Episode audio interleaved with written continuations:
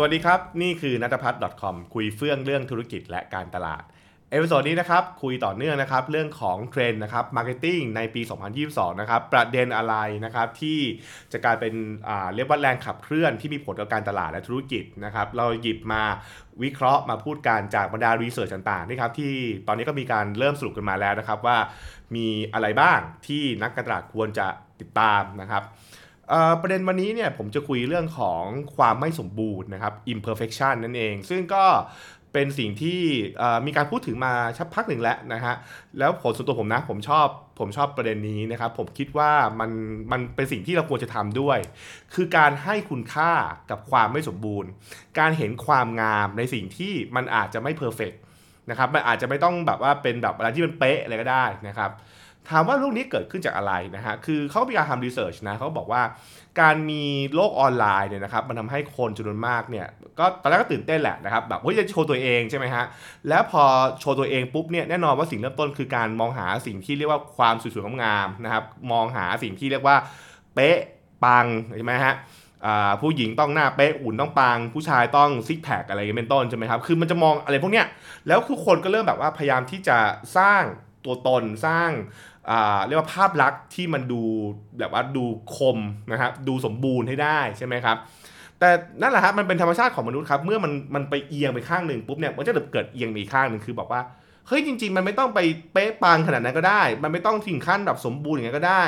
มันก็สามารถที่จะมีคุณค่าได้เหมือนกันใช่ไหมครับมันถึงคุยว่าระหว่างทางเนี่ยมันจะเกิดขึ้นของของพวกอินฟลูเอนเซอร์ที่ไม่ต้องหล่อแต่สามารถที่จะ มีเสน่ห์อะไรอย่างนี้ไหมฮะใช่ไหมฮะคือเราจะเห็นว่าความหล่อกับความเสน่ห์ไม่เหมือนกัน สวยกับมีเสน่ห์ก็จะไม่เหมือนกันใช่ไหมครับมันก็จะหาสิ่งที่เรียกว่าเอามาค้ำกันนั่นเองนะครับ แต่ณจุดนี้เนี่ยมันจะไปไกลกว่านะครับเรื่องของการมีเสน่ห์ด้วยมันคือเรื่องของการบอกว่า ต่อให้คุณไม่ได้สมบูรณ์อะไร ต่อให้คุณไม่ได้เป็นคนที่หน้าตาดีอะไรหรืออะไรเป็นต้น คุณก็สามารถมีคุณค่าได้นะครับ ซึ่งพวกเนี้ยจริงๆมันก็เกิดขึ้นจากการแรงขับที่ สังคมเนี่ยมันกดดันมันมานะครับ อย่างเขามีการทำ research นะเขาบอกว่า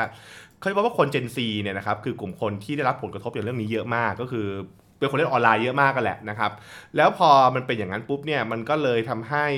ไอเกิดภาวะเรียกว่า picture perfect นะฮะนะครับอันนี้คือคำคือ code name ที่เขาใช้ใน report ของทาง global web index นะก็คือว่า พอมันมันอยู่ในสังคมที่มันต้องสมบูรณ์เนี่ยนะครับ มันก็รู้สึกเหนื่อยนะมันแบบว่าทำไมชีวิตมันเหนื่อยขนาดนี้ มันต้องสมบูรณ์มันต้องเป๊ะ มันต้องถ่ายรูปหลาย ๆ รูป มันต้องถ่ายเอาให้มันสวยที่สุดอะไรอย่างเงี้ยใช่ไหมครับ ซึ่งพวกเนี้ยบางทีคนก็รู้สึกแบบอึดอัดอะใช่ไหมฮะและบางทีก็เลยมองหาว่าเฮ้ยจริง ๆ แล้วมันควรจะหาอะไรก็ตามที่มันดูจริงใจดูอะไรที่มันแบบมันง่ายมันไม่มีฟิลเตอร์หรือเปล่า เพราะเรารู้สึกว่าไอ้พวกที่เห็นเนี่ยนะครับมันไม่จริงไงเพราะว่ามันผ่านฟิลเตอร์มาแล้วใช่ไหมครับ ราะฉะนั้นเนี่ยนะครับมันก็เลยแบบอ่ามันมันมันมันก็เลยสิ่งที่เขาก็เริ่มมองบอกว่า เฮ้ย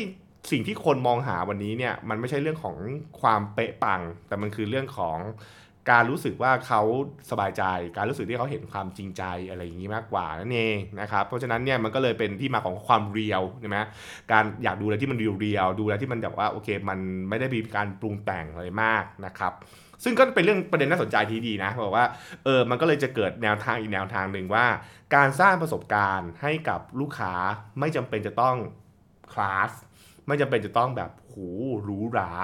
มันต้องเนี้ยบอะไรไม่ใช่ แต่ว่ามันคือการทำในสิ่งที่มันสามารถทัชชิ่งคนได้ทำให้คนรู้สึกว่า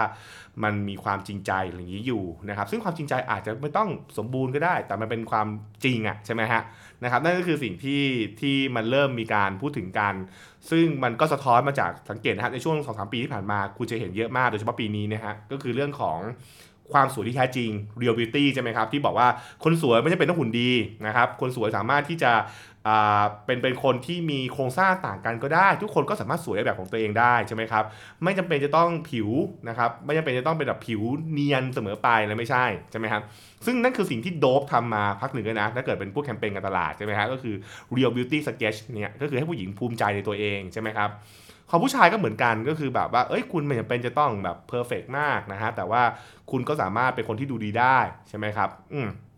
ขณะเดียวกันเองเนี่ยในการขับเคลื่อนของสังคมเนี่ยกูจะเห็นว่ามีการพูดถึงประเด็น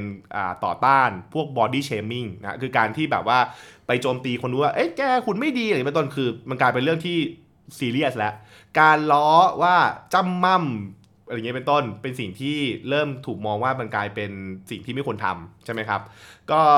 มันคือให้เกียรตินะสำหรับผมมันเป็นเรื่องที่ดีนะ เพราะว่าเวลาเราคอมเมนต์เนี่ยว่าอ้วนจังอะไรอย่างนี้เป็นต้นเนี่ยอย่างเงี้ยนะครับมันทำให้คนรู้สึกกดดันทำให้คนรู้สึกว่าแบบฉันฉันไม่สมบูรณ์หรือเปล่า ทางที่จริงๆแล้วเราควรจะให้เกียรติแล้วก็ให้กำลังใจกันและกันมากกว่าเพราะทุกคนมีดีนะครับมีดีในแบบที่ตัวเองเป็นนั่นเอง นั่นก็คือสิ่งที่ เป็นเป็นกระแสสังคมนะครับ แล้วตรงนี้มันย้อนกลับมาที่แบรนด์คืออะไรเขาบอกว่าแน่นอนว่าแบรนด์ก็คือต้องหาการสร้างตัวตนที่มันจริงนะครับธุรกิจนะครับถูกเริ่มถูกคาดหวังจากตัวผู้บริโภคว่าคุณจะนำเสนอความเป็นจริง แล้วก็ให้ภาพนะครับหรือประสบการณ์ที่มันเป็นจริง ไม่ต้องมาฟิลเตอร์ ไม่ต้องมาใส่ให้มันดูเวอร์อะไรอย่างนี้เป็นต้นนะครับ เพราะว่า เวอร์แล้วมันดูแปลกๆ มันก็ไม่ใช่นะฮะซึ่งซึ่งช่วงนี้ผมเจอเยอะมากนะ คือแบบเวลาคนมาดิจิตอลปุ๊บเนี่ยทำ CG อลังการมากเลย แต่พอดูแล้วมัน fake ไงนะฮะพอดูแล้ว fake ปุ๊บเรารู้สึกว่ามันมันมันไม่มันไม่ไม่น่าสนใจอะมันดูปลอมนะฮะคือคือพอ fake ไปมันกลายเป็นปลอมใช่ไหมครับ ซึ่งตรงนี้มันก็ต้องเป็นสิ่งที่ธุรกิจต้องคิดนะ คุณลองไปดูพวกวิดีโอพรีเซนเทชันนะฮะพวกงานต่างๆ อะไรเงี้ยนะครับ มันจะมีวิธีการถ่ายทำซึ่งบางคนทำมาดูดี นะครับดูดีมากดูแบบว่าน่าสนน่าสนใจน่าตื่นตาตื่นใจใช่ไหมครับแต่บางคนมันดูแบบโอ้โหมันดูล้ำแต่มันดูปลอมไปหมดเลย ซึ่งนั่นคือสิ่งที่ทำให้คนรู้สึกว่ามันไม่ใช่แบรนด์ที่เขาปรารถนานั่นเองนะครับอืมเพราะฉะนั้นเนี่ยก็ลองคิดดูนะครับว่าไอ้คำว่า perfect ไม่ perfect มันคืออะไร แล้วก็ลองไปคิดต่อนะครับว่าวันนี้นะครับด้วยมุมมองของการทำงานการสร้างงานงานต่างๆเนี่ย